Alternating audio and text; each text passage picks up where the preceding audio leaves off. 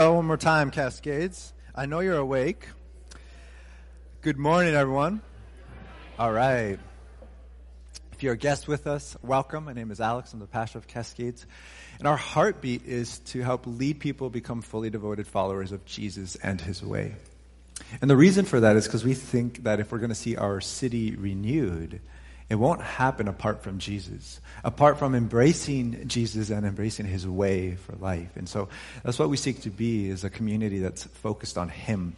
We are in a series right now called Emotionally Healthy Spirituality. It is based on a book with the same title written by a guy named Peter Scazzero. And this series is all about opening ourselves up, all of ourselves up to God so that we could experience the fullness of life that he promises and that we might become the people that He created and then redeemed us to be. Because emotionally healthy disciples will contribute to the renewal of our city. And we believe that God actually wants to do a healing work in us. And that I've sensed this for a while, but um, what I've been praying even just over the last few weeks is that we would keep our, our hearts open to Him. And it's because it's not really easy to acknowledge some of the things we've hit on over the last few weeks, recognizing the areas of our lives that aren't working the way they're supposed to, where there's pain or brokenness and sin. Um, and so I want, what I want to do this morning is kind of recap a little bit first, where we've been and where we're heading. Uh, uh, over the past weeks, we talked about uh, the health of our hearts and how Jesus is interested in removing sin uh, from our hearts, reconnecting us with our emotion uh, and the God given desires of our hearts, and ultimately removing all that would hinder us from living in His love. We talked about how we have to reckon with the blessings and sins that uh, we've received from our families of origin, and then learn to live in God's family in His way. And we talked about how uh, becoming people who look like Jesus demands that we trust Him when we encounter the wall when we encounter these moments where we're waiting on Him, we don't have control over when that season ends.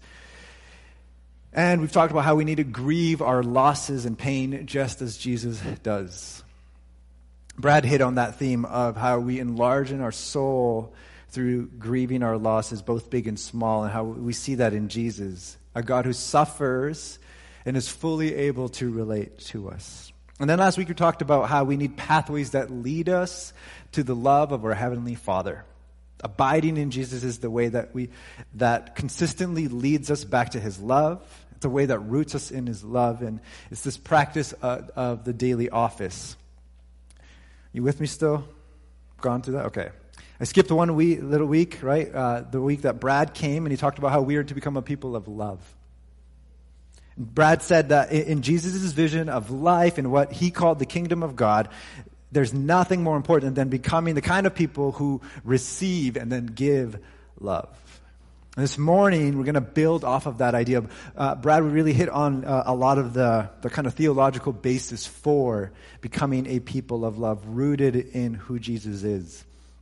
Today, we're going to talk about learning to love well. And there's going to be three passages that I'm just going to read with uh, this morning. And want to see if you can catch the very subtle but common denominator in each one, all right? It's really hard to catch. Only those who pay really good attention will notice it, all right? So here's the first one Matthew chapter 22, verse 37. Jesus says this Love the Lord your God with all of your heart, with all your soul, with all of your mind this is the first and greatest commandment. And the second is like it love your neighbor as yourself. All the law and the prophets hang on these two commandments. Okay, here's the next one John chapter 13, verse 34. Jesus says, A new command I give to you love one another. As I have loved you, so you must love one another. Ephesians 5, verses 1 and 2. Paul writes this Therefore, be imitators of God as beloved children and walk in love as Christ loved us and gave himself up for us, a fragrant offering and sacrifice to God. Our Father in heaven, we come to you in the name of Jesus. And we still ourselves before you. And we ask that your Spirit would move in and among us with the same kind of creative power that you did in the beginning of creation. We ask that your word would speak to us and bring about new life And in the place of brokenness and even despair, you would bring healing and joy. So that we would become a people who receive your love and then give your love. And we pray this in Jesus' name. Amen. This Scottish uh, theologian and missionary, his name was Lesslie Newbigin, he says, Jesus has laid aside his life for us all, and the debt which we owe to him is to be discharged by our subjection to our neighbors in loving service. Our neighbor is the appointed agent authorized to receive what we owe the master. Love him, love others, love one another as he has loved you. You are his beloved children. Imitate him by walking in the way of love. All of the law hangs on this. One of the things that becomes really clear, though, in my life, in your life, if you stick around the church long enough, is you discover this painful truth. You can know that, but it doesn't express itself in your life. You can be fully devoted to following Jesus Christ while still continuing to follow the ways of relating that you learned in your family of origin. And many times they don't align with the way of Jesus. In practice, this means yes, you're following Jesus, but it, your following Jesus doesn't include relating to people in an emotionally healthy way. So rather than following Him, we're following those relational skills that we caught from our family. They weren't necessarily explicit, but we caught them by virtue of being in that family. And so here's what that can look like you use silence to just voice your displeasure, you avoid conflict. You use yelling and combative language when you don't get your way. Lying or believing lies about other can just be something that can come about like much easier for you. It's a struggle. Maybe you use passive aggressive communication, including sarcasm. Maybe you'll complain about someone while never actually talking to the person. And unless you and I are equipped to do this well, to love well, then we'll just repeat those same things that we learned, that we caught in our homes, in our families of origin over and over again. All of these things are what Paul will call in Ephesians chapter 4 your old self. That apart from Jesus, our old nature will bend inwards towards ourselves. It'll cave in on ourselves. This is our sin nature. Our sin alienates us from God and others, but the way that it expresses itself or shows itself up is in selfishness, an absorption in ourselves and in our world. And one of the ways that our sin will express itself in our relationship with others is the way that we treat others then. Sin will always dehumanize and objectify people. People become objects that help you accomplish your goals. And here's how Peter Scazzero can outline how that might look in some of our relationships. I walk in and dump all of my work on my assistant without saying hello. I move people around on an organizational chart at a staff meeting as if they were objects or just subhuman. I talk about people in authority as if they were subhuman. I think one of the easiest places to see this outside of our workplaces would be in politics. Someone in authority, it's super easy to just talk about them as if they were subhuman. I treat our children as if they are not in charge of their own freedom, dreams, and autonomy. I expect them to be the picture I have of them in my head. I am threatened when someone disagrees with my political views. I listen to my neighbor's problems and help them with tasks around their house, hoping they'll do something for me uh, in return. And when they don't, I just move on to someone else. But here is what Paul will tell us in Ephesians chapter 2 verses 22 through 24. You were taught with regard to your former way of life to put off your old self, which is being corrupted by its deceitful desires to be made new in the attitude of your minds and to put on the new self, created to be like God in true righteousness and holiness.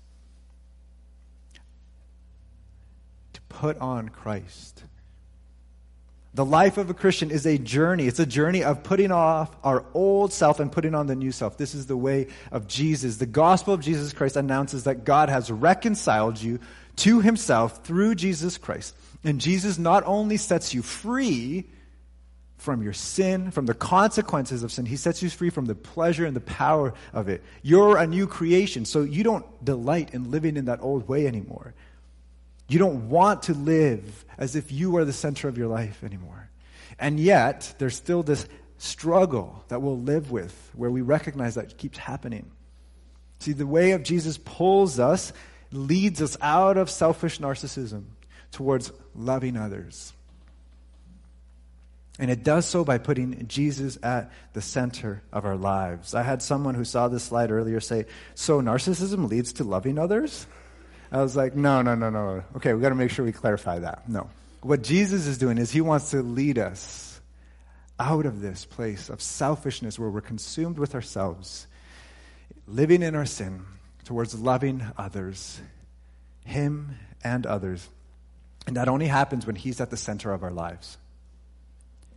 And unless we get equipped by Him, from Him, to, with these new skills to love, we're going to simply just repeat these things that we've struggled with in the past, that we learned. So, what I want to do is outline seven things that are included when we're learning to love well. And this will kind of build off of last week's uh, message on abiding in Jesus, because that's where we start. We learn to abide in Jesus. Abide in Jesus, and you will abide in the love of God. And if you abide in the love of God, you will be making your home in the most loving being in the universe. And the most loving being in the universe will make his home in you.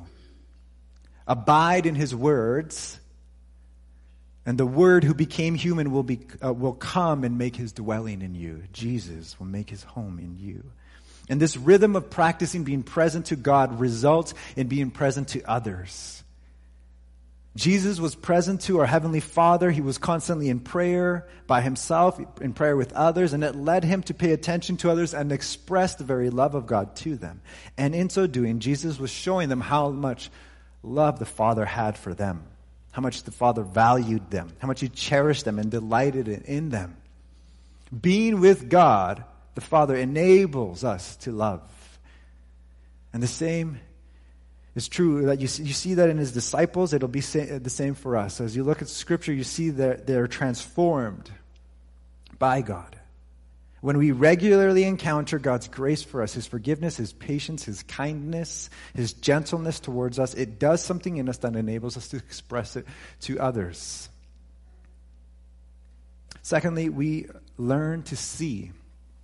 We learn to see others and recognize that they're different from us. In Genesis, we hear of the story of Hagar, and she encounters God care for her. And afterwards, she processes, she, says, she calls God the living one who sees me. In Exodus, God reveals what he is like to Moses, and he says that he is the God who has seen the misery of his people, that he has heard them crying out because of their slave drivers, and he has come to rescue them. He sees, he hears, and so he comes. He sees. You know that song that we are so familiar with, uh, Amazing Grace? John Newton will say, Amazing grace, how sweet the sound to save the wretch like me. I once was lost, but now I'm found. Was blind, but now I see. There's something that God does that enables us to see Him. But from that place, we're able to see everything else differently, including others. It's like the apostle Paul. We're told in Acts 9, he's breathing threats against the church. He's completely against Jesus and his way. He's trying to stop this movement that's starting out. And then he encounters Jesus on the road to Damascus. And something happens right after he encounters him. We're told that he goes like blind for three days. And it's not until Ananias comes and prays for him that we're told these scales almost like fall off of his eyes. He has this blindness, and it's this picture of the spiritual blindness to Jesus that he had. But when we first see Jesus and who he is, that he's accepted us and continues to accept us, that we find his grace, we, we see something changes in us. we we have this blindness removed and we have new eyes to see him and others.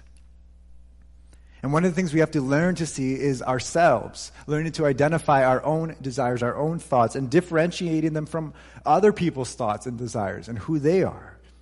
You might have learned how to suppress your thoughts or your desires because you didn't want to mess with your perception of harmony in your family. Or on the flip side, you might, have, uh, you might be prone to demanding that people be the version of them that you want them to be. And you actually grew up in an environment where it was very normal to be very confrontational. But when Jesus comes to us, he doesn't just, uh, he comes to us and finds us as we should be, and he loves us there. He loves us with our warts and all. And one of the things that starts to happen is when we start to recognize that he does, and that he's doing this work in us, but that he's okay with the fact that we're not there yet. We start to recognize we can do that with other people too. That there are these warts and all these other things in their life, and we, we, we may not love them, but we love the person. And we can be there with them. Jurgen Moltmann, he writes, accept one another. He, he, cites Romans 15. Accept one another then, just as Christ accepted you. Only this attitude can give us a new orientation and break through our limitations so that we can spring over our sh- narrow shadows.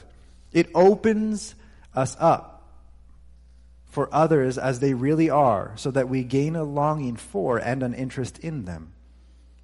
As a result of this, we become able actually to forget ourselves and to focus on the way Christ has accepted us. The third thing that we, uh, in, in learning to love well, is we learn to listen to others. We see, but we listen.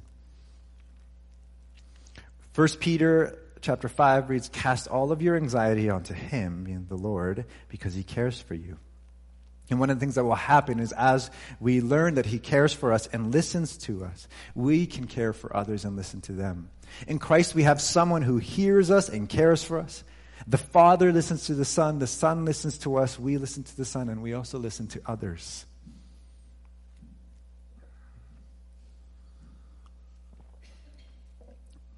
This guy, Pete Hughes, he, uh, he, he, shared this, uh, it's actually a Dietrich Bonhoeffer quote, and, and, it comes from the book Life Together. And Dietrich Bonhoeffer, when talking about how we listen to others, he says something beautiful. He says, The first service one owes to others in a community involves listening to them. Just as our love for God begins with listening to God's word, the beginning of love for others is learning to listen to them. God's love for us is shown by the fact that God not only gives God's word, but also lends us God's ear. We do God's work for our brothers and sisters when we learn to listen to them. Man, talk about that. Like, that is not easy. It's, e- it's easy to he- hear this, to read this, but to practice this when you're tired or when you're busy, when you're upset, when someone confronts you in a way you don't like being confronted, that we seek to listen, that we do God's work when we listen to them. How might we, how might we do that? Just a few ways we could do that is we actually give people a chance to speak and finish what they're saying. Maybe when they do confront us or when they tell us something's wrong, we, we be quiet and, and be still, recognizing that because they are made in the image of God, they are one of God's re- representatives. And even if they get it wrong in representing Him, we can still give them that honor of being still before them and listening. And when they finish, we can reflect back to them and say, If I heard you right, this is what you're saying. Did I hear you right? And when they finish, actually giving them the opportunity to share more. Say, Is there anything else? Is there more? Or, if you're like me, sometimes someone will share something with you and you're like, wow, there's a bunch there and I don't know what to focus on this question can be really helpful. Of everything you shared, what's the most important thing? We want to be a people who, who love well, and part of that is listening. Fourth, we learn to speak truth. Ephesians 4, verse 25 says, Therefore, each of you must put off falsehood and speak truthfully to your neighbor, for we are all members of one body. And there's actually two parts to this that Paul will give us. He says, Put off falsehood Speak truthfully. Take something off, put something else on. There's that, we've grown accustomed to people not being truthful, to lying, to making bold, outright lies about themselves, about events, around them, about other people. And it becomes so difficult to know what's true and what isn't. And you can see this kind of division and this distrust that's so prevalent in our culture. We've lived through it. Like, it's not just the last four, uh, four years, but in some ways it feels like it's intensified. There's almost a tolerance for deceit, lying. And that's not the way of Jesus. It is not the way of his people. God doesn't d- dwell outside of reality, doesn't dwell outside of truth. There's no ounce of falsehood or deceit in him. He is the truth, and he speaks the truth, and he leads us into truth. And as people made in his image, in the likeness of God, we're called to be a people who live in the truth about God, about ourselves, about others, who speak the truth about God, ourselves, and others. And you know what? One area where we can so easily put on falsehood without realizing it is? It's when we make assumptions about people without confirming it. I'm fully guilty of doing this. Peter Scazzero notes every time I make an assumption about someone who has hurt or disappointed me without confirming it, I believe a lie about this person in my head. This assumption is a misrepresentation of reality because I have not checked it out with the other person. It is very possible I'm believing something untrue. He'll go on to say, when we leave reality for a mental creation of our own doing, hidden assumptions, we create a counterfeit world. When we do this, it can properly be said that we exclude God because God does not exist outside of reality and truth. And then he says, in, in doing so, we wreck relationships by creating endless confusion and conflict. This is just one way we put on falsehood without even realizing, where we make these assumptions about someone, and then we don't actually check those assumptions. Hey, I'm kind of feeling this, or I'm not sure about this. I just needed to clarify it. We need to put off falsehood, but we also need to speak truth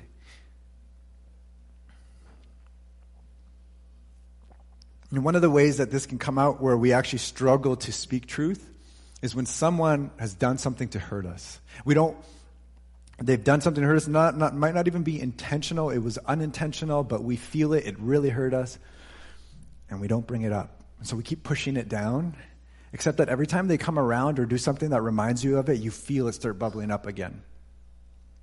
And you just try to be like, it's not a big deal, it's whatever, it's not worth it, I don't want to you know, I don't want to talk about it now, or I don't want to deal with it. And they don't even know that you still feel it. We'll minimize this issue until it, one day it blows up.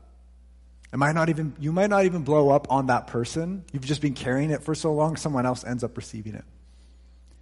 And it's not really about one thing, it's about all of it coming out in that moment. And then if it is with that person, they're confused and rightfully so because you never told them what was bothering you. And what we need to understand is when we do that, we are not keeping peace. That's what we tell ourselves. I don't want to mess with the peace, with the harmony. But you're lying to yourself and you're failing to be honest with your neighbor. Jesus says, Blessed are the peacemakers, for they will be called children of God. And peacemaking is disruptive. Sometimes you have to break the appearance of peace to get real peace by bringing up the hurt, the brokenness, the pain, and beginning to reconcile. And if you don't, what can happen is you can have this infection develop, this relational infection that begins to spread to the rest of your life, affecting not just that relationship, but also coloring the way you see other people and then a whole community. And then you begin to withdraw from the community. And that's not how we were meant to live. Whenever you live in community, you will have conflict. You can't act like it doesn't happen. And when you do, though, the end result is bitterness. It's lasting damage to a community. We have to learn to communicate through conflict. We can't let this bitterness simmer. Look, I'm not saying we need to go and confront every little thing. You know, like, you said you'd be here at this time, you didn't show up. And just, I'm not saying that, like, but we have to learn how to communicate even when there's discomfort. And one of the things I've learned about our church is we love harmony. We love to be together. We love to eat together, hence what we're doing afterwards. But we also have to learn how to communicate when something has been done that hurts us and disappoints us and do it in a healthy way. And what's fascinating is Paul's reason for saying we need to do this. Because Paul will say that we must be truthful with one another because we are one body. It's not that we're Siamese twins, but that we, all followers of Jesus, are his body, his hands, and his feet. He is the head. And Timothy Gombis puts it like this I belong to others in the church. We are intimately joined by the Spirit, and we belong to one another. Because I have new connections and responsibilities, I must not deceive those who I belong to. So put off falsehood and speak truth. And when you do this, you don't have to project what you think they're feeling. You can just share what your thoughts are. I feel this way. I'm not sure you were aware or intended to do this. I just wanted to check. I wanted to check in with you. You can be brief. And if they, uh, you know, misunderstand you, you can clarify or correct. But we need to learn how to do this in a way that honors the other person and still honors us and what, who we are and our thoughts and our experience. And this isn't easy, but it's the task of being the people of God together. Like, how many times do we not see this picture? We see the unhealthy picture. The church is actually supposed to offer a different picture of the way that we relate to one another. Number five, we learn to clarify expectations. Learning to clarify expectations. If expectations are not mutually agreed upon, they're not valid. They're just unfair. And so often we have expectations for each other that we never communicate, and so then we get upset. And this happens in our homes, in our workplaces, and community groups, neighbors, you just name it. This, this happens all the time. And sometimes what will happen is there's an expectation that hasn't been articulated, but we feel it. And so someone invites us to an event. And there's an expectation you come to the event, but that was never agreed upon. And you feel it. And so now you're begrudgingly coming to the event. And you're like, okay, I need to find a reason so that I can leave rather, you know, than actually communicating something there. And I'm not talking about here, you know, just wanted to respect another person. You know it's really important to them. It doesn't matter to you as much, but you care about them, so you show up, and it's about showing them that. I'm talking about those things where there's, they're never ever communicated and it's ongoing. So let me just like di- differentiate these two things. These unfair expectations are unconscious, unrealistic, unspoken, and not agreed upon expectations that we're not aware of until someone disappoints us. So we're not even aware of it ourselves until the person disappoints us. They're unrealistic. We actually have illusions about other people and our expectations of them. We want them to maybe be available to us all the time. They're unspoken. We've never told them what we expect, but we get ex- upset when they don't meet those expectations. And they're not agreed upon because maybe, maybe, We've actually expressed these thoughts, but the other person never agreed to them. This can end up being just unhealthy, unfair. And one of the things I was thinking about is whenever God established a covenant with his people, he always made clear what the expectations were. And we would do well to learn from him in communicating to one another. Healthy or valid expectations are conscious. You're aware of them. I'm aware of them. The ones that I have for another person. They're realistic. I've actually gone through thinking, is this realistic of an expectation I could have for them? They're spoken to the other person clearly, directly, respectfully, not sarcastically. And they're agreed upon. That person's aware of them, but then they also agree to them. One of the helpful exercises you might want to go through this week is thinking through where am I disappointed with someone? Have I been conscious of this expectation? Is it realistic? Have I shared that with them? Have they agreed upon it? Is there something that we can talk about to come to a place where we can agree?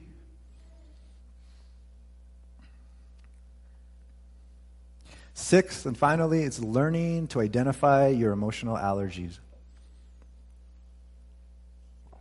Peter Scazzero will say an emotional allergy is an. Um, let me just see here. Intense. My note said in, intern. Intern reaction. No, an intense reaction to something in the present that reminds us consciously or unconsciously of an event from our history. All of us have different stories. But one of the things about following Jesus is when all these different people and all the different stories come together, our experiences will impact us, our past experiences as we relate to one another. And sometimes it's not like a wound that's open, but there's scar tissue where there's just a sensitivity in that area. And one of the things about emotional allergies is that they often cause us to relate to people in our old patterns, in our old self, where we are treating people as objects, not as image bearers. And we're not intending to, but it's a learned thing. And part of learning to love well is learning to step into a new way, the way of Jesus. And so, one of the ways that that can come up is like when someone speaks to you in a tone that reminds you of how your parent was always irritable with you, and it triggers something when they do that. Or when your spouse wants to go away and it triggers a feeling of emotional unavailability that you felt as a child with your parents. Or when someone in a position of power does something that triggers memories of not being appreciated or saying one thing but doing another and thereby feeling unsafe and insecure. Now you're in a different workplace, but someone's doing something and they're not even aware that it's causing this, you to experience this. Part of learning to love well is learning to recognize, oh, this is some of my stuff. This is just my, my life. And I need to recognize this because it's going to impact my relationships. And then beginning to try to work through it. There's this organization called Pairs, and they created an exercise for people to do with others, like their spouse or with roommates or whoever, or just on their own, to become aware of these things because that's part of the journey. And so, uh, there's a slide for this that gives you some examples of like an, an emotional allergy you trigger in me. It's, it's like you learning to recognize them in yourselves when this allergy happens, what I think or tell myself is. When, the, when I, this allergy happens, I feel. When this allergy happens, what I think and feel about myself, or even ha, uh, or even having these feelings is, and you and you naming it. What happens inside of me, the behavior you see then from me is, or this allergy relates to my history in this area, or whatever it might be.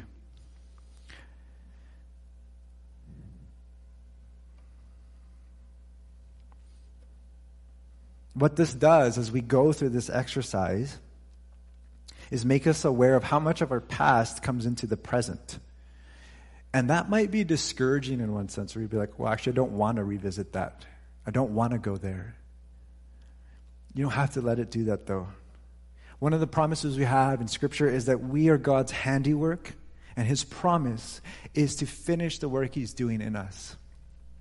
And as people of God, what we want to do is hold space for each other as we all have these different things in our lives that impact us today and impact our relationships here. And we live in this tension that the kingdom of God has already come, but it hasn't come in its fullness. And we hold space for that, recognizing that even that reality in our own life is there. The gap between his promise and our reality closes, though, as we see the connections to our past and invite Jesus into those moments. Now, this is a lot, and I recognize this, and I'm not even saying we need to get all of this today. What I'm saying is these are parts of like what it means to put off the old self and put on the new and begin to love well. And we do that over our lives. But I think if we are willing to step into this with Jesus, we have this beautiful opportunity to witness to our city a different way. Jesus says to his disciples in John 13, verse 35, By this everyone will know that you are my disciples, if you love one another. There's something about the way we will relate to one another. We will deal with our conflict. We will recognize our past. We will express ourselves to one another that actually witnesses about who Jesus is and what he's done in our lives, what he's done in our world. Disciples of Jesus who are emotionally healthy, churches that are emotionally healthy, will contribute to the renewal of all things in our city. That's what Jesus did. There's that saying, you know, hurt people hurt people. Healthy people cultivate healthy communities. And so the church, being a community that is full of emotionally healthy disciples, is vital to the flourishing of our city. It is not just for you and your individual life, it is for us and even our city. And the vision extends beyond our church to the communities that God has actually placed us in, in our workplaces, our families, our friends, community groups, classrooms, neighborhoods. What we are invited to do is say, Lord, I'm willing. I recognize there's a gap, but I'm willing to journey with you in this. So I'm going to pray a prayer that Peter Scazzero uh, shares in his book. And I'll pray it on behalf of us. And then we're going to enter into a time of communion. Lord Jesus Christ, Son of God, have mercy on us. We are aware of how often we treat people as its, as objects, instead of looking at them with the eyes and heart of Christ. We have unhealthy ways of relating that are deeply embedded in us. Please change us. Make us vessels to spread mature, steady, reliable love. So that people with whom I come in contact sense your tenderness and your kindness.